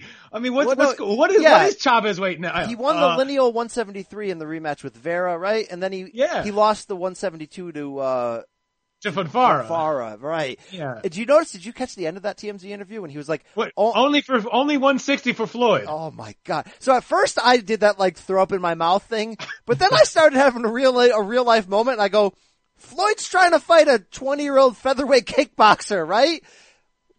Floyd versus Chavez at 160 might actually be something so damn sloppy that I might be in on it. Would you be in on that? Would you pay $30 for that? I'd pay thirty dollars for that, of course. I, I, I want that. That is a that's a circus fight I can get behind. All right, all right, I'm down with that. Um, yeah, he said, at, Chavez said, at my weight, I know I can beat anybody. I'm focused and strong. Angulo will be first, but then I will pursue a belt at 168. I'm putting the division on notice. Chavez is back. Hey, shout out to Showtime, Rafe. It's a high competition era right now, and they just put Adonis Stevenson, Gvozdyk, and a sloppy Super Bowl on their free pre-show. That ain't bad, Rafe. That that ain't bad. That ain't bad. That, that, that ain't Birdo. It ain't no, Birdo. No, no, no. That ain't Klitschko. That ain't Birdo. But that also, Rafe. I mean, that that just that ain't bad. He think I'm Klitschko. This ain't Klitschko. We know that. We My- know that. We know that. Okay. Um, Rafe, to close on Wilder Fury. Fury's got abs. Did you see the photo we tweeted out this this morning that said one year later showed him and his team posing? He has abs. The flab is gone. He's off the soda. Tyson Fury. One year later, peace out from and take me out with the Vader. Um, wow, I love it. I love it. Yeah, Left, get a little gangster, some quick. Um, anyway, yeah, uh, yo, I, I hope they're testing that man because that shit ain't natural. No, no, no test, no test for this fight. Um, are you buying his claim that he makes in every interview when he says that Luis Ortiz was 58 years old, so the Wilder win isn't as impressive as we think? That he says he has proof that at the day before the fight, before Luis Ortiz lost to Wilder, he had such high blood pressure that he was the doctor advised him to pull out of the fight, but Ortiz said, "No, I need the money. I'm going to go through with it." Do you buy? Why would? Ty- why would Tyson Fury know that and be the source behind circle. that? There's a lot of rumors. He have like a, a, a secret in with Cuban boxing? Is he is he down there with Caribe? Real men tell the truth. I mean, that's how men roll. That's how men deal. That's how men roll. He ain't a man. Real men tell the truth, Rafe. Okay, so it got the truth got around to him. Okay. Yeah, I guess you could put it that way. Uh, I, Tyson Fury, look, I, I'm, I'm interested in this fight. He got himself into great shape by hook or by crook, and, and it's gonna be really interesting to see how these guys match up with each other. He's conning everyone because that's all he ever does. Oh, He's conning people all the time. Everything is a con. So I don't know what to believe. That's the whole point. You're never gonna know what to believe with this man. shout and that's how he crew. wins. Shout out to the Irish crew. We don't have time to play that sound, but we have to do time to play this greatest hit in the history of Tyson Fury sound. I'll fight David Price any day of the week. You see, you, you former from Liverpool. It's personal between me and you, and I'm going to do you some serious harm, you big stiff idiot. Okay, all right. Thanks, thanks, Tyson. We're live on Channel 5. All right, go on, one more. Also, they're going to need 10 plumbers to do you when I've got finished with you. Also, you are getting it, for sure. Call me out. Call call me any names, and you are getting it. And you know your gay lover, Tony Bellew. Oh. Fight him in there. Okay, okay. No, no, Okay. no, no, no, no, no, Okay. no, no, no, no, no, no, no, no, This is no, Danny's. Come on, interview. come on, Tyson. This is Danny's Come on. show. And uh, Wilder also gave a really creepy uh, soundbite that I feel like you need to hear. You at night sleeping and dreaming about me. Know this. I don't know when it's gonna come, but it's gonna come. And when it comes, bam, baby, good night. You try- Uh, That was actually pillow talk they caught between him and uh, and Miss Louis Bags, the the uh, Atlanta version. Um, all right, let's get out of that and get into the uh, uh, quick hitters on news to close. Uh, Richard Schaefer has a dream. No, this ain't MLK Jr. Rafe, but Richard Schaefer's dream is the Thrilla in Manila two. Donaire Tete. Uh, bro, you couldn't even get American TV on the damn Cruiserweight Classic. Um, are you are you in on the head of Ringstar Promotions plan that um this would be a fantastic way to bring that fight to Manila? You're a, you're a Manilan guy. I mean, you, Bob Arum have hung around at that Felipe and Grand Oh, no, Garden, no. No, that. Grand Garden Hotel a few No, no, no, times. I mean, uh, if I only That's I not how I roll. No, I no. mean, yeah, well, I. I've heard some things. Uh, I, I don't have the button. You know what No, no, no, it's right. fine. Yeah, we know we know what Bob did at the Philippine Garden Hotel. Look, the it would be a big fight there. It wouldn't be a huge event, uh, but people would be excited for it. Nonito, you know, everyone remembers all the all the sort of his his his great wins from 2006 and seven till now. He's got a nice decade long run. We have I a new know. thriller in Manila, and his Yeah. name is. If I catch you with those, I will sing a lullaby song Yeah, for you. sorry, your boy's getting the lullaby song if they do this in Manila. It's happening, Rafe. It, it, I wouldn't. It could happen. I, in fact, I mean, it, but I would almost rather Nonito hear the lullaby song from Zolani Tete than the the, the bells of death from oh. Naoya Inoue. Oh, man, bang, bang. Now bang. See you later. Left, right, good night. Um, Erislandy Lara pulled out of the WBC's VADA clean boxing program and gave no reason for doing so. So the WBC dropped the 35 or 6 year old from their rankings. He's supposed to be defending his secondary WBA belt. I have no reason why, I have no reason how he still has that belt. Didn't he lose to Jarrett Hurd against Brian Castaño, the unbeaten Argentinian in early in 2019? What does this news tell you? I- It doesn't tell me a damn thing. I don't know. No dope? No dope there or what? Does he, is he- Possibly, sure. Who? I. How do we keep track of any of this stuff? People get popped for this, that, and the other. yeah, but this is pretty Uh, blatant. He's like, you know, I mean, this is, remember what Angel said. we did dope. We've been doing doping from the beginning. You know, so, I mean, you know? Yeah, look, uh, it's not good. It's if you didn't think he was on something before, then now you have more reason to believe he's on something. Show me fighters who aren't on something. Every, I don't know. I'm I, I'm not I'm not going to try and track this and be self righteous about it anymore. It's just it's it's a dirty game, Brian. Yeah, yeah, it is. Uh, to close, um, HBO, the Eric Raskin's employer, will have a final card, Rafe. We're going to talk to Bivol in a few minutes about his second to last card against Pascal, but December 8th, StubHub, the home of wars, Rafe, will hold the last HBO card. No! Chocolatito will not be in the main event for his comeback. He'll be in the co-main event. Tom Loeffler has chose undisputed women's welterweight champion Cecilia Braekhus to headline the last show in the 45 year history of HBO at the home of brawls, the Stub Hub Center. You've been known to sing the praises of women's boxing on this show. Your thoughts? Um, I man, it puts me in a tough position. I'm here. I am boxed in. What do I say about this? How does one begin to understand what's going on? I don't know, man. This is terrible. I like eh, if you want to get out of boxing, get out of boxing, but don't piss on its grave on the way out. Like I normally don't do interview with women unless I fornicate No, with no, no. them. I'm not. I'm not. I'm not going that direction. But like, look, women's boxing's trying right now. I'm all in on Mikaela Mayer. Mikaela, sorry, Mikaela, Mikaela. Mikaela Mayer. I'm all in on uh, Claressa Shields. Braekhus is fine. She's the pound for pound women's queen. She had her HBO close up. She got dropped. She she you know she took the decision from Kali Reis. Hey HBO, this is your last card ever. 45 years. There should be a three hour anniversary, like a going away special leading up to it. And guess what? The main event should be a damn brawl, shouldn't it, Rafe? Should be something. Should be. I mean, they would never do this under any. These fights that are left over just sound, seem like those. acceptable? We owe we owe something to a promoter before we can get out, and we're not going to try. There's no point in trying. There's no point in doing putting any money behind this. We're just going to do it and walk away. And I guess that problems? contractually, maybe that's what they have to do. But it it it leaves a really ugly taste in in fans' It mouths. It tells you that they spent about 10,000 on the whole card, right? Like, you can't do Chocolatito Estrada 2? Like, you can't do something that at least gives us a, oh, okay, this would be a fun way to go out. I don't think they care. I mean, you think they care about what that guy said? No. No, I don't. they don't. All right. Hey, let's throw to our guest of the week. He's the unbeaten light heavyweight WBA title holder, Dimitri Bivol. Enjoy.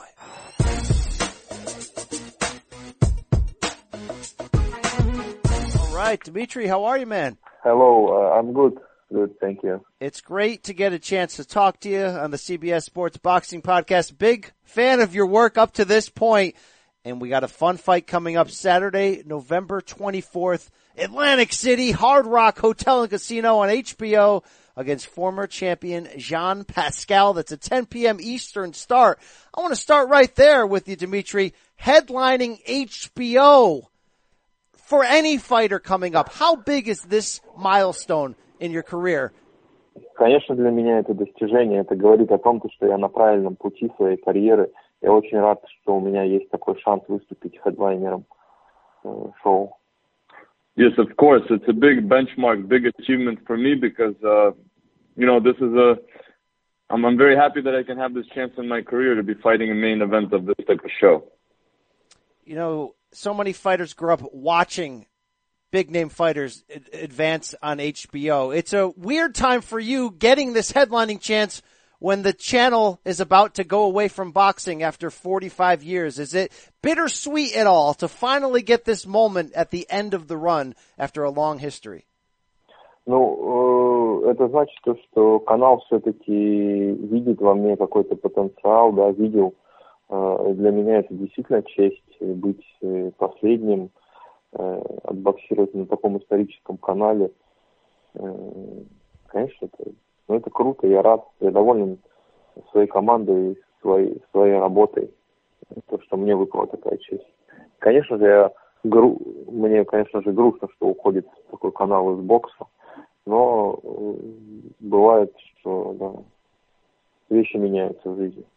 Нужно воспринимать это как есть. Um, HBO is a legendary channel.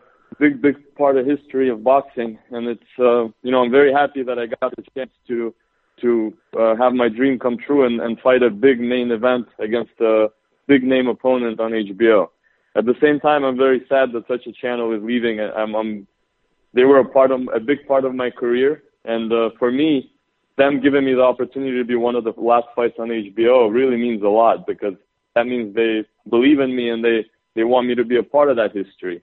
Uh, and I do believe that uh, uh, you know, hopefully, you know, in the future, um, maybe I can get one more chance because to, to fight on a on a channel like this because I owe a lot to this channel in giving me this opportunity. Yeah, t- definitely, totally understood. And we thought you were going to be facing Joe Smith Jr. He, of course, switched gears. He wants to challenge Artur Beterbiev for another of the light heavyweight titles in December. What was your reaction to his decision? Я был удивлен, что он так сделает, конечно. Но это бокс, и люди бывают ищут себе более выгодные предложения, так как это сделал. Поэтому я, я, я рад, что в итоге мне нашли соперника другого. I was a little surprised uh, that he did what he did, you know, and uh, he kind of uh, decided to uh, take a step back on on something that was happening. But um, it's boxing, you know, anything can happen. I'm just happy that everything worked out and I have a great fight in front of me. Certainly, Pascal, a big name, always a fun fighter. At age 36, how much do you think he has left? How dangerous is he still for this fight, this opportunity in Atlantic City? Uh, ну, учитывая статистику, то он очень опасный, потому что когда ему было 20 8 лет Бернард Хопкинс свои 40 чем-то забрал у него пояс. Поэтому, конечно, он опасен, и я отношусь к нему как к действительно серьезному сопернику, бывшему чемпиону мира. He's an ex-champion. He's very experienced. He's always dangerous. Look, look at his record. And, you know, Bernard Hopkins was an example, fought uh, Pascal when Pascal was 28 and Hopkins was 40, and he beat him. Um, so, and then, uh, and at the end of the day, um, you never know what you know what can happen. Certainly. Look, this is a incredibly fun division right now at 175. Seeing some changes uh, right now. Of course, we saw Sergey Kovalev get knocked out in, in a recent title fight against Eleider Alvarez how did you react to that? Because to a lot in the boxing world, it, it was a very sudden, uh, sudden development to see Kovalev, who had been on top for so long, fall like that. От Альвареса э, да. было неожиданно, конечно, тем более, что именно таким способом он проиграет. Потому что я думал, что процентов 90 он выиграет. it was unexpected. I mean, I thought 90% he was going to win this fight, and I was surprised what happened in that fight. Certainly, and of course they're going to have a rematch in 2019. Your division will also have a big fight on December 1st when longtime king Adonis Stevenson takes on Gvozdyk, which would, should really be a tough challenge for him. We saw Adonis come off a tough fight with Badou Jack. Who do you like in that fight when Adonis Stevenson on December 1st? Ну, я больше вижу лидером, э, я больше даю шансов на победу Гвоздику. I would probably see the uh, Gvozdyk take, having a, an advantage in that fight. Very interesting. He's up and coming. He's got Teddy Atlas in his corner, of course. And, and Dimitri, we're seeing you do all of this, right? Win a world title, defended, and you only have 14 pro fights. We just saw Alexander Usyk in just 16 pro fights do big things. Lomachenko, etc. Do you see this as a new trend in boxing to maybe have a longer amateur career and be more ready when you turn pro to go right after the big names? Ну, это действительно сейчас такая тенденция стала, то, что боксеры из постсоветского пространства начинают уходить в профессиональный бокс, а их любительский опыт им позволяет быть, позволяет быть на равных с лучшими бойцами в профессиональном боксе. Это, yes. это нормально. Definitely becoming мы, мы будем видеть такую тенденцию еще, причем с боксерами из э, Востока. It's becoming a, a kind of like a trend. You're right, it, and it's becoming kind of like a norm now, where fighters who have a deep amateur background are turning pro and moving quickly. And I think that will happen more and more often. I think with some fighters from the east, we, we will see the same type of tendency in the near future. Absolutely. Look, this is uh, we mentioned one of the last fights for HBO, but this is a very important time for boxing, especially in America with the broadcasting networks, with the rise of DAZN, ESPN Plus. There's a lot of money out there for everybody in the game. How good does it feel after this fight to know you probably got a lot of people after you offering money for your services moving forward? Конечно, у нас есть предложения от от платформ, да, от ведущих, и мы будем рассматривать их, обдумывать всей командой после моего боя. Yes, of course, there's a lot of perspective in, in the near future, and we have a lot of offers coming in for what will happen after this fight. Um, right now, I'm focused on November 24th, and after that, we will sit down with my team and discuss all offers and make a decision on which way we will go.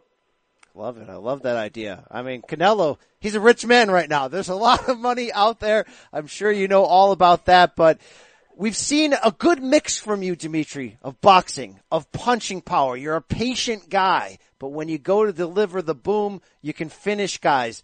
What type of fight are we expecting here against John Pascal and that balance between boxing and punching? Я думаю, в этом бою следует ожидать э, много активных действий в бою, потому что все равно бой не зависит только от одного боксера. В основном это зависит от обоих э, Боксеров. И Жан Паскаль это тот боец, который тоже дает бой, да, который может подраться, который хорошо проводит свои контратаки. И мне это нравится. С таким бойцом можно сделать хороший бой. Э, этот бой может э, менять свой свой тактический рисунок то есть из раунда в раунд. То есть тяжело сказать, кто будет идти вперед, кто назад. Um, you know, I'm excited about this fight because Jean Pascal likes to fight. He's pretty aggressive, and uh, I think this is the type of fight where um, uh, the picture of the fight can change. You know, it, it can become, it can go from aggressive to defensive puncher to, and, and it can go uh, the other way around. But the most thing, the most important thing is that Pascal comes to fight and he's exciting and that makes me want you know be very excited about this fight because I think it will be a very action type fight. There's there's going to be a lot of action and a lot of aggression. Well, sign me up for that. Very excited. Now, Dimitri, for a lot of the guys coming from Eastern Europe, sometimes the language barrier when you get to the U.S. means fans, it takes them a time to get to know you. It's not as easy to know your true personality, your interests outside the ring Outside of what you do as a boxer, what are you hoping American fans can learn about you moving forward? Tell me about Dmitry Bivol. Не такой образ жизни у меня, как у Броннера там или у Майвезера. Э, у меня есть семья, двое детей, и я очень много времени провожу с ними, когда я бываю дома. Э, конечно, я, как обычный человек, э, люблю встретиться с друзьями, посидеть, посмеяться, куда-нибудь съездить, сходить в кино, сыграть в футбол иногда. Ну, то есть обычная жизнь. You know, I, I can't I can't give any, too many exciting things out. Like, you know, I'm not like some of these other fighters, like you know, Adrian Broner or other fighters. I'm I'm more of a family man. I have two uh, uh, boys that I really love, and and they're very important for me in my life and my family. And uh, I like to spend a lot of time with them and see them grow up, uh, especially when I'm not in training camp outside, you know, outside, of the family. And uh, you know, but at the same time, I'm just a regular guy, just like everybody else. I, I like to hang out with friends, to have a good laugh, you know, play some soccer sometimes, go to the movies. You know, I, I enjoy the regular things. I just enjoy my life and uh, I love my family. I love that. I love that. A true family man. I can, I can definitely relate to that and get behind that for sure. And I know you're focused rightfully on John Pascal. But I'm sure one day you envision as everyone keeps fighting each other, right? We're going to see Adonis against Gvozdyk. We're going to see Kovalev and Alvarez again. Who's going to be the last light heavyweight champion standing for you to face if you keep winning? Who do you want? What's that big fight at 175 that gets you fired up? Ну, вот это сложный вопрос, не знаю. Для меня нет значения, кто будет, кто будет последний. Есть важно, кто будет первый, с кем я первым встречусь. Это более важный вопрос. It's a good question. It's so hard to predict. You know, a, a lot of these guys are very good fighters, and it's hard to say who the best is right now. Um, right now, what excites me and what what I want to know is who's going to be the first. Who's going to be the first to unify with? That, that's what that's what's uh, interesting for me, and you know, I'm I'm excited about any of them. I'm with you on that. Uh, do we have a nickname? I don't see a nickname on the record. What's Dmitry Bivol's fighting nickname? What do we got here? The Russian Hammer? What are we going to call this guy? No, no, Russian Hammer is busy. It's taken. Russian Hammer is taken. Who's that? Is that Lebedev? Who, who's the Russian Hammer? Oh no, that's the other guy. That's Gassiev, right? Or am I all way off here? Kudryashov. Oh, Kudryashov, yes, the, from the cruiserweights. Yes. All right. Well, Dimitri, what are we? What should we call you on this podcast? What are we gonna? What's What's my man's name here? What do we got? Просто Дмитрий Бивол says, just Dimitri Bivol. all right, all right, I'll take it if I have to. Hey, Dimitri, great talking to you. Great getting to know you a bit. Vadim Kornilov, your manager, appreciate the translation. The fans can check Thank out the man. fight November 24th Atlantic City, HBO, 10 p.m. Eastern against former champ John Pascal. Thanks for joining me, brother. Best of luck to you in a very fun division. Thank you so much. Thank you.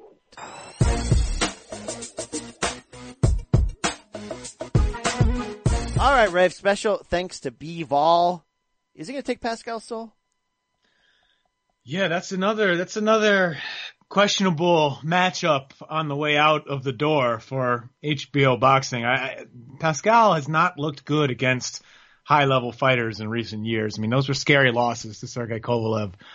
Could be scary again against uh against Dmitry Bivol, and I hope that nothing bad happens and that he makes a good payday and can retire happily sometime soon thereafter. All right, that was very fair and, and diplomatic from you. I like that. Hey, let's go into weekend preview. Do you care, Rafe? My favorite part of the show. Are you ready? Are you fired up? Fired up. I'm getting my feel spots activated. I'm ready to care. All right, it begins Friday night from Oklahoma City, Oklahoma. ESPN.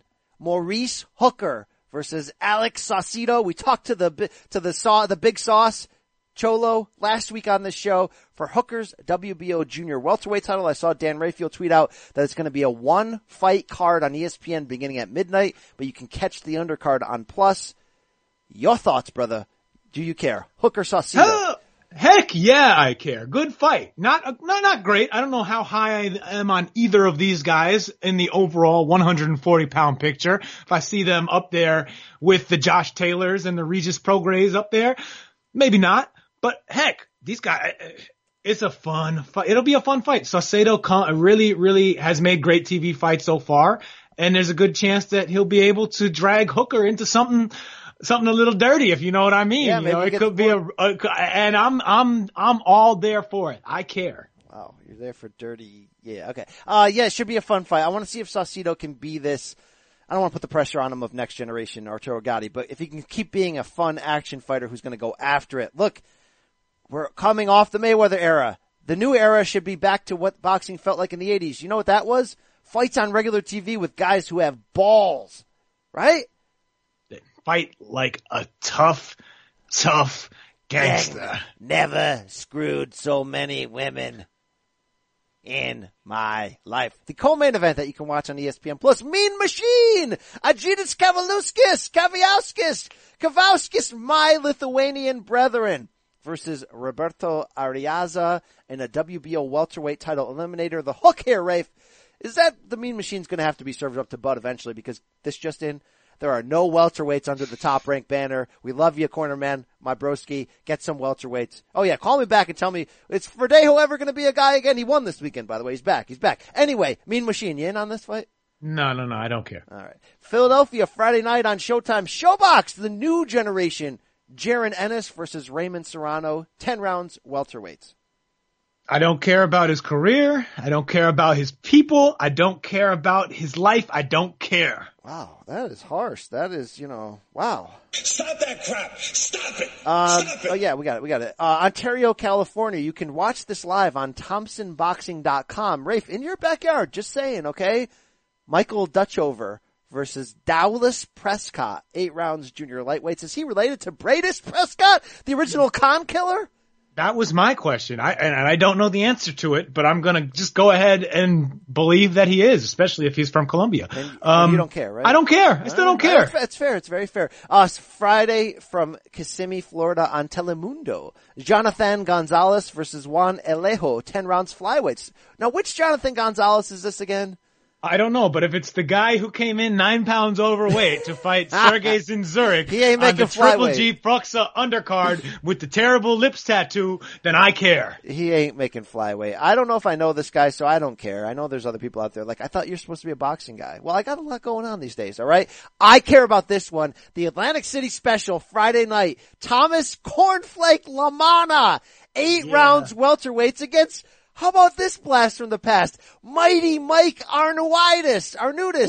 Arnu, you remember that broski? He fought everybody. Yeah, yeah, he got sent to hell by many a contender at 147. Ah, I remember he was like he fought for a title at one point, and then it was like fought Victor Ortiz, got sent to hell. Fought Andre Danny Berto, Garcia, got sent to hell. Uh, uh, you care about this one? This would be interesting, right? I care about all things cornflakes. I Cornflake is a fun little guy. I, I want to see him on TV again someday. Uh, Arnu- Arnaoutis is 39, the, the Greek, the Grecian. He's 26, 11, and 2. Um, he's coming off a loss to that unbeaten guy, Jaron Ennis, who will be in the main event of Showbox, but he had a stretch of losses that was impressive against the likes of Delvin Rodriguez, Demetrius Hopkins, Danny Garcia, Tim Coleman, VO, Chris Algieri, Josecito Lopez. This guy must have stories. He lost to everybody. Kendall Holt, Ricardo Torres, Rafe, he lost to everybody. Juan Urango he took to a draw. You got anything else to say about this guy? Uh, That's an impressive uh, loss ledger. It, connects him to many generations of great 140 pounders. I He's the mean, think about day, the uh, Ricardo Torres brings him all the way back to the, the greatest days of Miguel Cotto. He's the modern day Kevin Bacon. Remember when Bacon showed his dong and wild uh, things? We don't we don't talk about that a lot because Even worse, even worse was that, that part in the Hollow Man where you get like the invisible dong under, like the outline under the, the, uh, the, Uh, the sheet no, he was no, wearing. no. Oh, it was just or brutal, sleepers brutal, when he brutal. did the things to those kids. You remember sleepers? I mean, I- do you know part of that Stop movie that was crap. shot in my hometown? yeah, it really was. It really was. Of course it was. I love you. I make you a All right, uh, all right, uh, Tony, Tommy, t- Teddy. Um, Rafe, Saturday night, Mulvane, Kansas. Get in the zone, brother! Jarrell, Big Baby Miller against Bogdan Dinu, 12 rounds heavyweights. The, the zone's trying to make Big Baby a thing, bro. Maybe to serve him up to A- Ajay one time. Do you care? Or maybe to serve him up to Usyk sometime. Oh, um, I don't really care. I don't. Who is Bogdan Dinu? Where did they find I, this man? I can't be bothered to look up his box rec, but I will be watching it. Big DAZN fan. Thank you. Um, Rafe, the co-main I do care about because there's some washed on washed crime. There's some B-side brother Ozzie Canseco, Jose Miguel Cotto moments here when Brandon Bam Bam Rios at junior well middleweight. The fact that he's at junior middleweight kind of makes like part of your soul die against Ramon Alvarez. You know the family. You know the bloodline of this guy, Rafe. You love these people. I love me some Saul Canelo Alvarez. This ain't Canelo, bro. This ain't Berto. This is Ramon. This ain't even Rigoberto. This is Ramon Alvarez. Do you care? Can Rios win this? Can we prop him back up to fight somebody on zone? I do care. I do think Rios can win because we've seen this Alvarez. He's pretty garbage and and I care because this is the price tag to get Canelo on the zone. You gotta put the family on. You gotta make some, some, some fights for the brothers. And they're, they're doing it. So let's, um, I care. They asked Danny Jacobs his thought on the Alvarez family. I'd stop Canelo. I'd knock Canelo out. I, I, still believe that. I still believe that, Rafe. Um, all right. Not touching C's, man. He's not touching C's. On that Kansas undercard, Claressa Shields was supposed to be fighting Christina Hammer for a women's fight I did care about to unify all the 160 belts on Showtime. Hammer pulled out with an injury. They're going to do that early next year. Somehow Claressa was allowed a one-off by Showtime to go to the zone. She's going to take on Hannah Rankin, defending her IBF and WBA middleweight titles and fighting for the vacant WBC. Do you care? Nah, I, am not even going to pretend right now. I don't care. Oh man, oh man, I like Claressa Shields. She, so here's the thing, she bangs. The the fights are are, are they, they're fighting. They fight, Rafe. Yeah, you know, I think it's a little unfair of me. I hold against her the time she defended on uh, Andre Dirrell's uncle for oh, like sucker punching Jose Uzcategui after that moment? fight. What? Oh,